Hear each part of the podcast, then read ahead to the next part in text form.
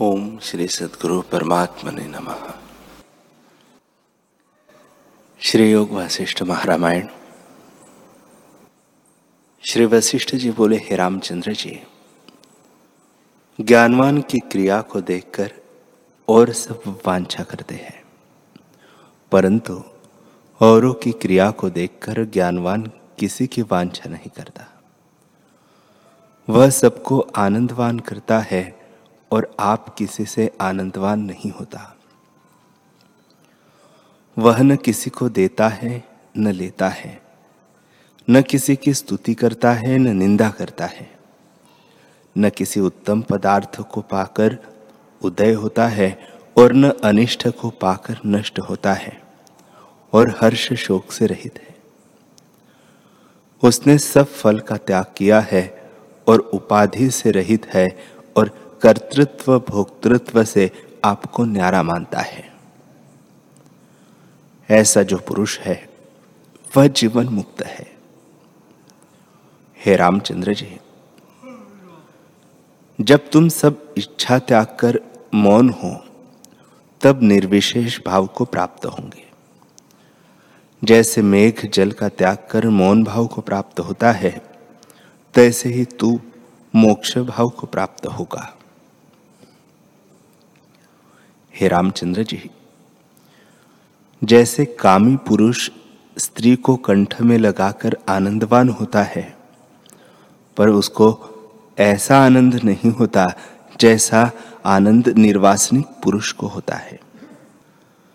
फूलों के गुच्छे से वसंत ऋतु ऐसी नहीं शोभती जैसे उदार बुद्धि आत्मा मौनवान शोभता है। हिमालय पर्वत में प्राप्त हुआ भी ऐसा शीतल नहीं होता जैसा निर्वासनिक पुरुष का मन शीतल होता है। मोतियों की माला से और केले के वन को प्राप्त हुआ भी ऐसा सुख नहीं पाता और चंदनों के पान करने वाला भी ऐसा शीतल नहीं होता जैसा शीतल निर्वासनिक मन होता है। और चंद्रमा के स्पर्श से भी ऐसा शीतल नहीं होता जैसे निर्वासनिक पुरुष शीतल होता है। चंद्रमा बाहर की तप्तता मिटाता है, परंतु भीतर की तप्तता निवृत्त नहीं करता। पर निराशता से हृदय की तप्तता मिट जाती है और परम शांति को प्राप्त होता है। जैसी शीतलता निर्वासनिक पुरुष के संग से होती है, तैसी और किसी उपाय से नहीं प्राप्त होती। हे रामचंद्र जी, ऐसा सुख स्वर्ग में नहीं प्राप्त होता, और न सुंदर स्त्रियों के स्पर्श से होता है, जैसा सुख निर्वासनिक को प्राप्त होता है। निर्वासनिक पुरुष उस सुख को प्राप्त होता है जिस सुख में त्रिलोकी के सुख तृणवत भासते हैं। हे राम जी आशा रूपी कुंज के वृक्ष के काटने को उपशम रूपी कुल्हाड़ा है। जो पुरुष निर्वासनिक हुआ है, उसको सब पृथ्वी गौपत के समान तुच्छ भासती है। मेरु पर्वत एक टूटे वृक्ष के समान भासता है। और दिशा डिब्बी के समान भासती है। क्योंकि वह उत्तम पद को प्राप्त हुआ है और त्रिलोकी की विभूति तृण किनाई तुच्छ देखता है। जो पुरुष निर्वासनिक हुआ है, वह जगत को देखकर हंसता है और कदाचित उसे जगत के पदार्थों की कल्पना नहीं फुरती तृणवत जानकर उसने जगत को त्याग दिया और सदा आत्म तत्व में स्थित है। उसको किसकी उपमा दीजिए? उस पुरुष के उदय, अस्त, अहम, त्वम आदि कलना नष्ट हो गई है और केवल आत्म स्वभाव को प्राप्त हुआ है। उस ईश्वर आत्मा को कौन तोल सकता है? जब दूसरा उसके समान हो, तब तोले। हे रामचंद्र जी वह पुरुष सब संकटों के अंत को प्राप्त हुआ है। यह जगत मिथ्या भ्रम रूप है। जैसे आकाश में भ्रम से दूसरा चंद्रमा, मरुस्थल में नदी और मद्यपान से नगर भ्रमता भासता है, तैसे यह मिथ्या जगत भ्रम से भासता है। इसकी आशा मत करो। तुम तो बुद्धिमान पंडित हो। मूर्खों की नाई मोह को क्यों प्राप्त होते हो? यह मैं और यह मेरा अज्ञान से भासता है। इस कलना को चित्त से दूर करो। यह वास्तव में कुछ नहीं। सब जगत आत्मरूप है और नानात्व कुछ नहीं है। जो सम्यक दर्शी पुरुष है, वह जगत को एक रूप जानकर धैर्यवान रहता है। कदाचित खेद नहीं पाता। हे रामचंद्र जी, जो पुरुष निर्वासनिक हुआ है, आत्मविचार से आत्मपद को प्राप्त हुआ है, उसको देखकर मोहने वाली माया भी भाग जाती है और निकट नहीं आती। जैसे सिंह के निकट मृग नहीं आता है तैसे ही ज्ञानवान के निकट माया नहीं आती। सुंदर स्त्रिया, मणि कंचन आदि धन और पत्थर, काष्ठ सब उसको तुल्य है। भोगों से उसको सुख नहीं होता और आपदा से खेद नहीं होता। वह सदा जौ का त्यो रहता है। जैसे पर्वत वायु से चलायमान नहीं होता, तैसे वह पुरुष सुख दुख से चलायमान नहीं होता। सुंदर बाला स्त्री उसके चित्त को खींच नहीं सकती। कामदेव के चलाए बाण उसके ऊपर टुकड़े टुकड़े हो जाते हैं और राग द्वेष उसको खींच नहीं सकते। वह सदा आपको निराकार, अद्वैत, निष्क्रिय और निर्गुण जानता है और सुंदर बगीचे, ताल, बेली, शैया, इंद्रियों के विषय भोग और दुख देने वाले उसको तुल्य है। राग द्वेष को नहीं प्राप्त करते। जैसे ऋतु के अनुसार मीठा और कटु फल होता है तो उसको किसी में राग द्वेष नहीं होता। अकस्मात जो भोग प्राप्त होता है, उसको वह भोगता है, परंतु हर्ष और शोकवान नहीं होता। हे रामचंद्र जी यथार्थ दर्शी इष्ट अनिष्ट से चलायमान नहीं होता। जैसे वसंत ऋतु के आने जाने में पर्वत सुख दुख को प्राप्त नहीं होता। वह कर्म इंद्रियों से कर्म करता है, परंतु उसमें आसक्त नहीं होता और बाह्य दृष्टि से आसक्त भासता है, परंतु भीतर आसक्त नहीं होता। वह जो बाहर आसक्ति दृष्ट नहीं आता, परंतु चित्त आसक्त है, वह डूबता है। जैसे शुद्धमणि कीचड़ में दृष्टि आती है तो भी उसको कुछ कलंक नहीं।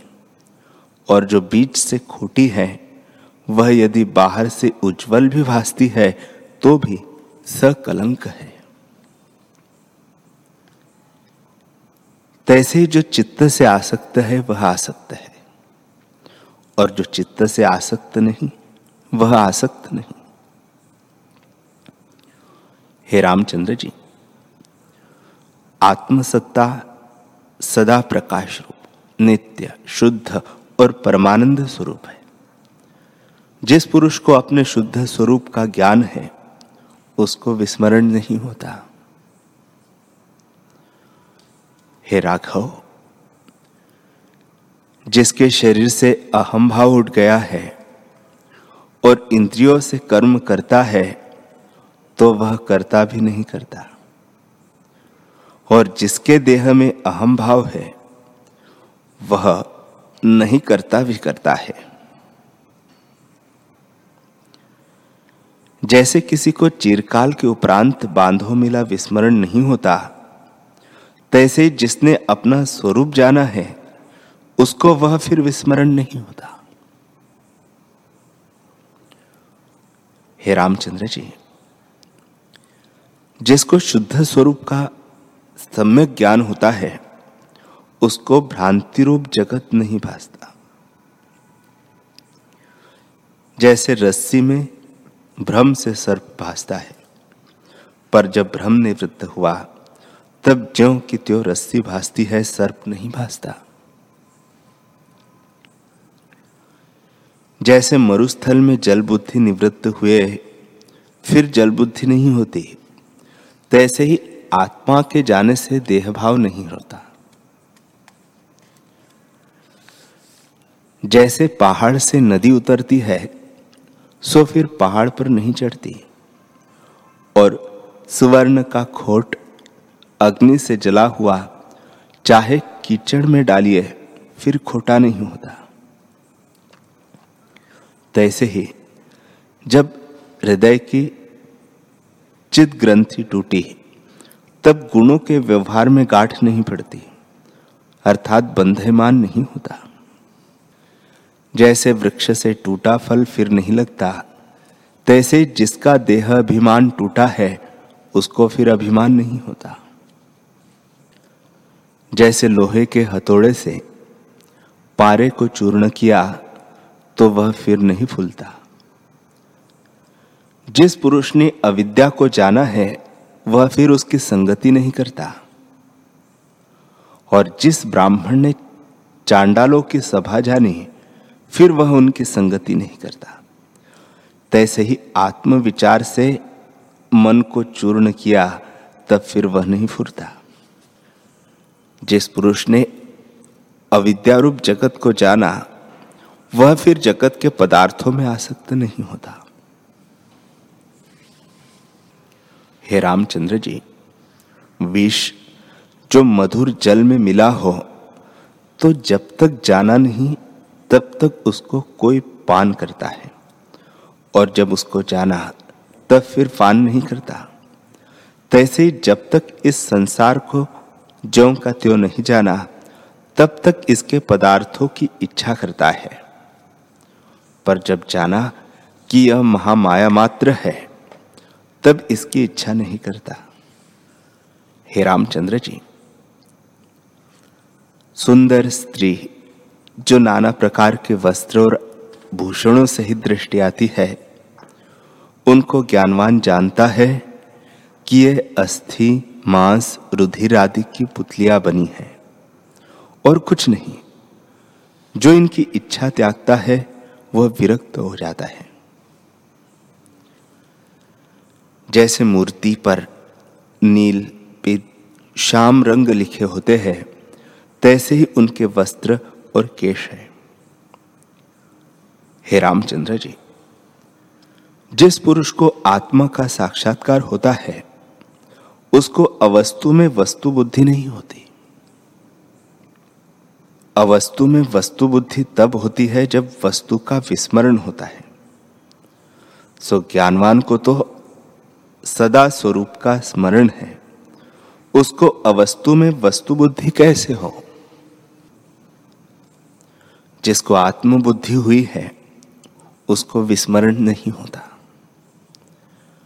जैसे किसी पुरुष ने किसी के पास गुड़ रखा हो और वह खा जावे तो उसको वह दंड आदि दे सकेगा। परंतु उसका रस दूर नहीं कर सकता। तैसे जिसको आत्मा का अनुभव हुआ है, उसको कोई कुछ नहीं कर सकता। हे रामचंद्र जी, जैसे कुलटा नारी का किसी पुरुष से चित्त लगता है तो वह ग्रह का कार्य भी करती है, परंतु चित्त सदा उसी में रहता है। तैसे ही ज्ञानवान क्रिया करता है, परंतु उसका चित्त सदा आत्मपद में रहता है। और जैसे परव्यसनी नारी को उसका भरता दंड भी देता है, पर तो भी स्पर्श का सुख उसके हृदय से दूर नहीं कर सकता। तैसे ही जिसको आत्म अनुभव हुआ है, उसको कोई दूर नहीं कर सकता। और जो देवता और दैत्य दूर नहीं कर सकते तो औरों की क्या वार्ता है? जो बड़े बड़े सुख अथवा दुख का प्रवाह आन पड़े है तो भी उनको स्पर्श नहीं कर सकता। करता हुआ भी वह करता है। जैसे परव्यसनी नारी पर पुरुष के संयोग से सुख पाती है, परंतु उसको स्पर्श के सुख का अनुभव हुआ है। उसके संकल्प से अखंड अनुभव करती है, उससे उसको दुख कुछ नहीं भासता। तैसे जिसको आत्म सुख हुआ है, उसको सुख, दुख सुख कुछ नहीं भासते। हे रामचंद्र जी। सम्यक ज्ञान से जिनकी अविद्या नष्ट हुई है, वह दुख नहीं देखता। जो उसके अंग काटे जावे तो भी उसको दुख नहीं होता। और शरीर के नष्ट हुए, वह नष्ट नहीं होता। सुख दुख उसके नष्ट हो गए हैं, और सदा वह आत्मपद में निश्चय रखता है।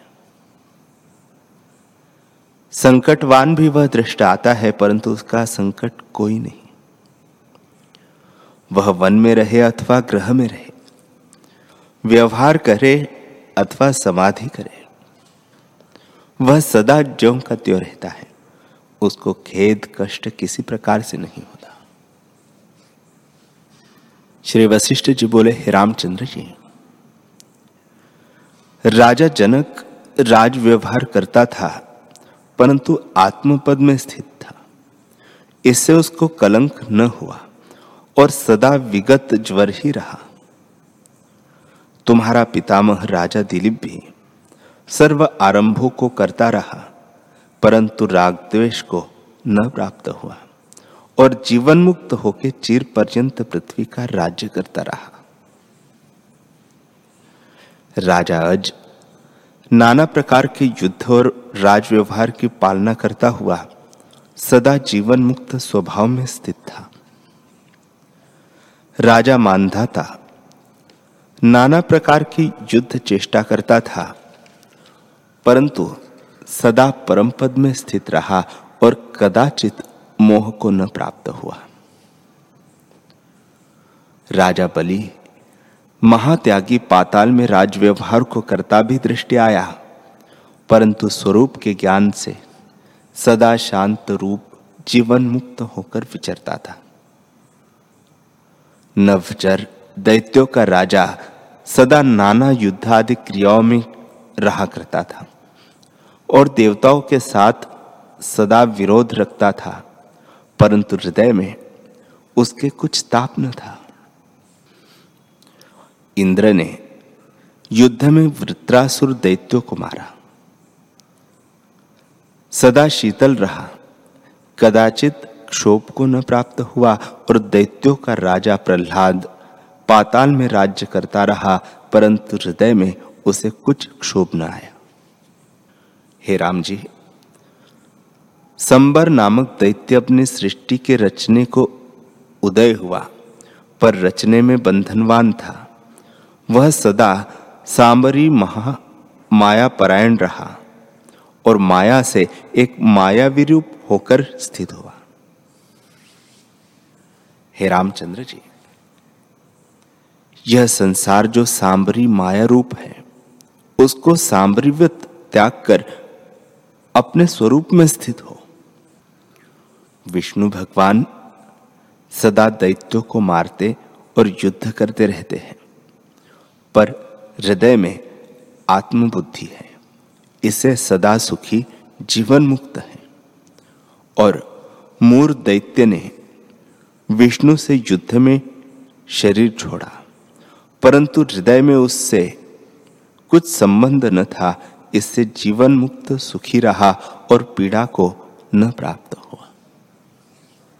हे रामचंद्र जी, सब देवताओं का मुख अग्नि है। सो यज्ञ लक्ष्मी को चिरकाल पर्यंत भोगता है, परंतु ज्ञानवान है। इससे क्षोभवान नहीं होता, सदा शीतल रहता है। देवता सदा चंद्रमा की किरणों से अमृत पान करते हैं। परंतु चंद्रमा को कुछ क्षोभ नहीं होता।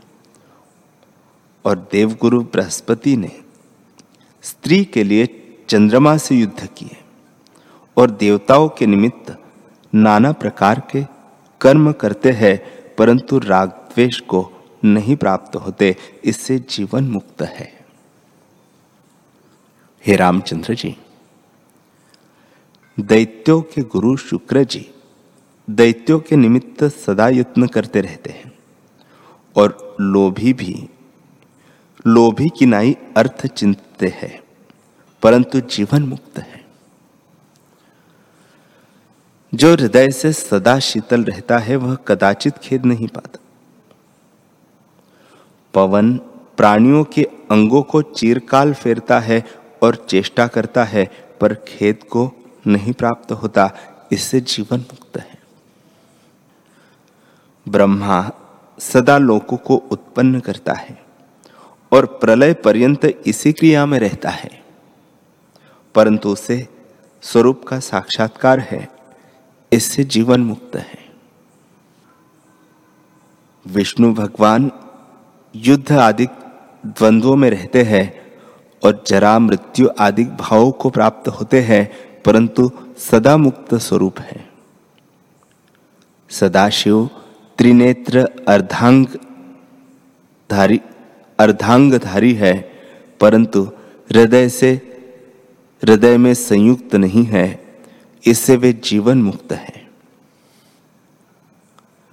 गौरी मोतियों की माला कंठ में धारती है और त्रिनेत्र को सदा मालावत कंठ में रखती है, परंतु हृदय से शीतल रहती है, इससे जीवन मुक्त है। स्वामी कार्तिक, दैत्यों के साथ युद्ध करते रहे, परंतु ज्ञान रूपी रत्नों के समुद्र थे और हृदय से शीतल थे।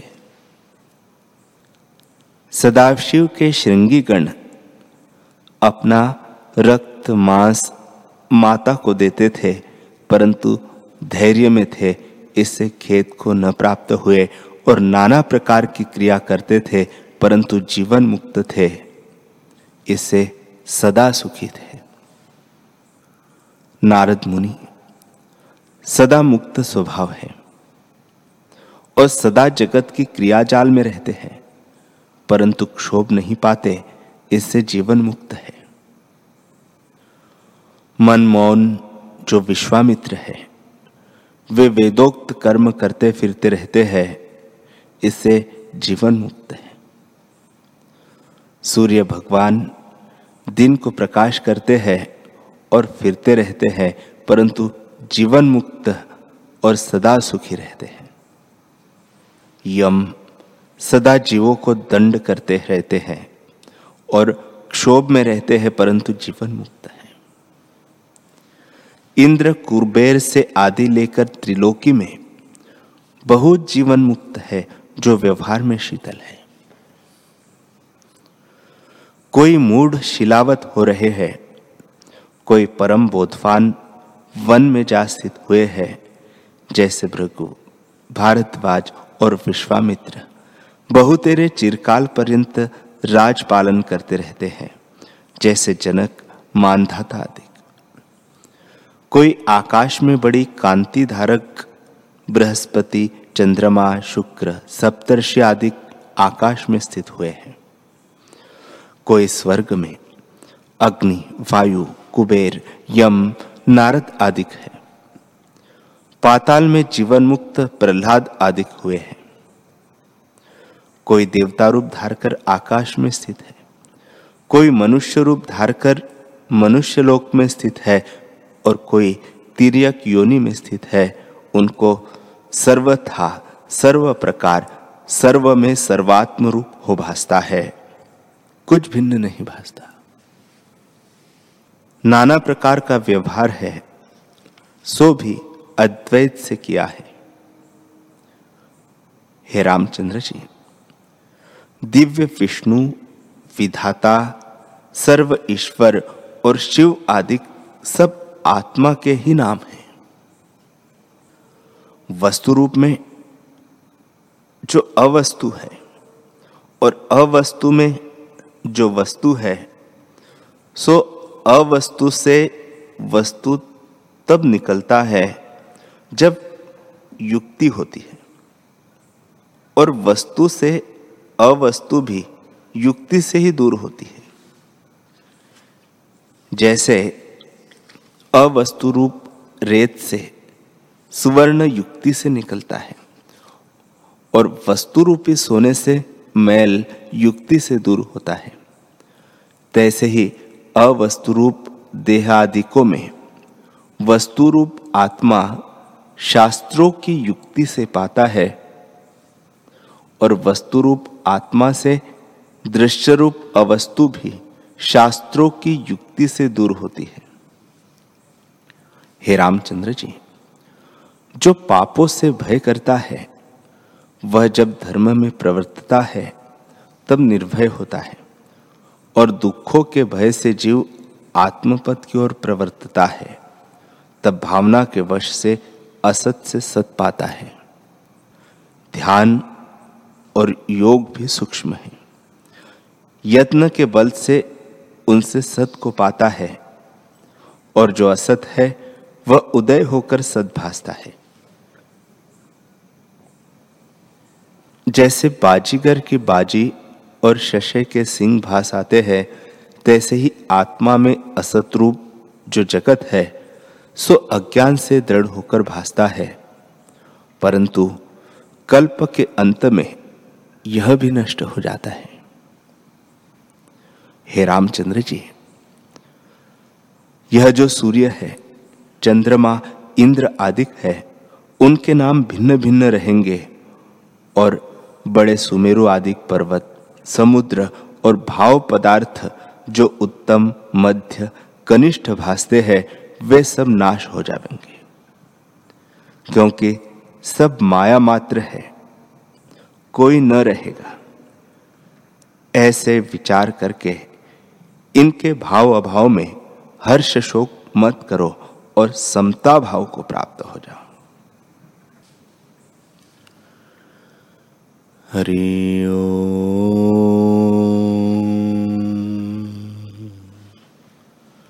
हरि